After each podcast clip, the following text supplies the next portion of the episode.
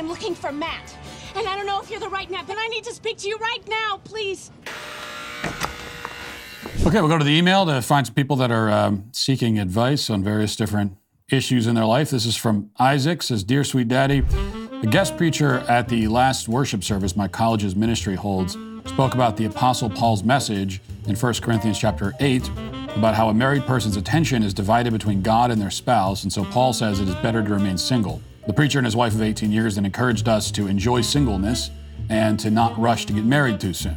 However, I have also read passages about how it's good to get married, and I'm having trouble reconciling these two sentiments.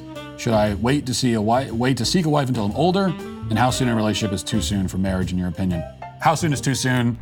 You know that that I feel like that question comes up in every uh, every segment we do. But I, I have I've said you know I think six months for engagement is like there's no exact time frame, and I'm biased because I'm only telling you what happened for me. But um, I think six months is enough time to discern that you want to get engaged, and then you get engaged, and but you don't need to be engaged for five years either. As to what the pastor said, you know, I think that it's at the best naive in the extreme, uh, un- unhelpful. You know, in, in this environment, you're talking to young people. So you said you're what, a college student, right? So you're a young adult and just have the message be enjoy enjoy mm-hmm. singleness. I certainly hope there was at least more to it than that. It's not so easy, for, especially from everything that I that I hear from single people all the time that are looking for someone. It's you know to to just enjoy it and enjoy being alone, especially when when most of us have this longing to find a, a companion. That's very natural, and to just say, "Oh, I'll just enjoy."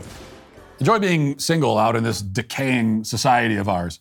So I think that's at best naive, and it's also a misinterpretation of um, that particular passage of 1 Corinthians. Is a very specific situation, a moment in time. Not, not that it has no application outside of that, but he's talking to people in a specific situation um, that I don't think is in, in, intended for you to be taken as a, as a, as a young adult in modern American 2023. Um, I don't think that that verse is the Apostle Paul telling you that it's better if you don't get married. There are some people who are called to that, where you are called to a life of service outside of marriage. But for most people, that's not your vocation. That's not what you're called to. You should discern whether that's the case. But it sounds like for you, you know, you know you want to get married eventually, so that's not the case for you.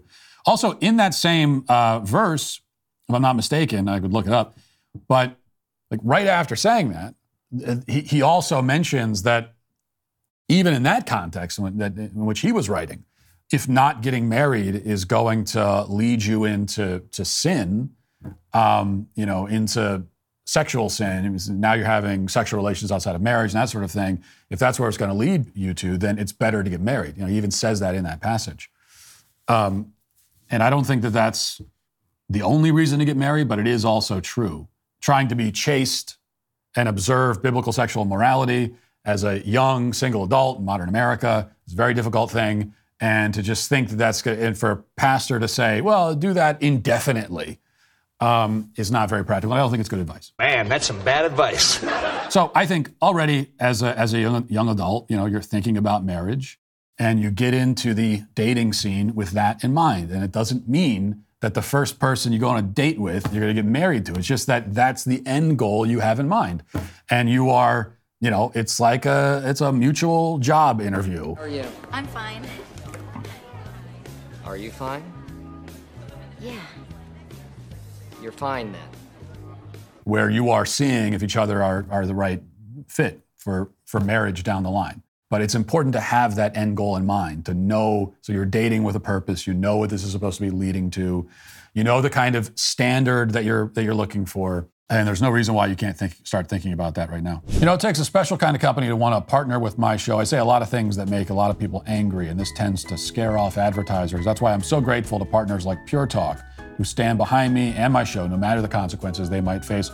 Pure Talk shares my values, which is why we've made them the official cell phone wireless partner of the Daily Wire. But that's not the only reason. Pure Talk offers the most dependable 5G network in the U.S. I use it myself. Their plans are top tier, but at a fraction of the cost of AT&T, Verizon, or T-Mobile. You get unlimited talk, text, and unlimited data with a, a, mobile hotspot for just $55 a month. You vote with how you spend your money, so stop supporting woke wireless companies that don't support you. Instead, go to puretalk.com slash Walsh. You'll get great coverage and save while you're at it. When you go to puretalk.com slash Walsh, you'll save an additional 50% off your month because they actually value you. That's puretalk.com slash Walsh. Pure Talk Wireless for Americans by Americans. Rachel says, Hi, Matt. I'm in the military, currently stationed overseas, and I'll be getting stationed in Alaska three months from now. I'm in a relationship with a man that I can see myself spending the rest of my life with, but he is sent. He was sent to be stationed in the southeastern U.S. a few months ago. Uh, he, we'll still, we still talk on the phone nearly every day since he left, and we watch movies and shows together on video chat. We send each other books to read and songs to listen to, all of which I'm beyond grateful for, but I'm so scared that the distance will eventually cause us to drift apart and I'll lose him forever. He's given me no reason to think this way. He always expresses that he misses me and that he loves talking to me, and he's uh, even told me that he doesn't want to lose me either. I'm trying to just enjoy every moment I share with him, but there are times that the fear of losing him is too overwhelming. Do you have any advice push, for pushing past this fear or on keeping a long distance relationship strong over a long period of time?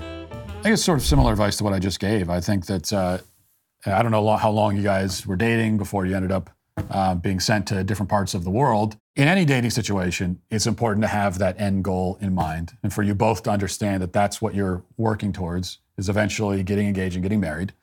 Um, if either one of you has has ruled that out as a possibility, or you have no interest in even thinking about marriage right now, then that's something that should be communicated to the other, because that means that this is a relationship doomed to fail, and it's probably better to just cut it off now. Cut it out. Get out of here. Or you can hang on until the heartbreak comes down the line. So that's that's the case in any dating relationship, but I think especially in a situation like this where you guys are time zones apart, um, it's important to have that end goal in mind. So I would start, you know, talking about that if you haven't already. And I think that, that gives you your best chance when you when you both know where this is leading, what you want for the future. It's not like this open-ended. So you're having an open-ended, ambiguous kind of relationship is potentially fatal to the relationship in any context, but especially when you're not even physically around each other. So that's one thing I would certainly do. All right. Um, we'll leave it there for today. Godspeed.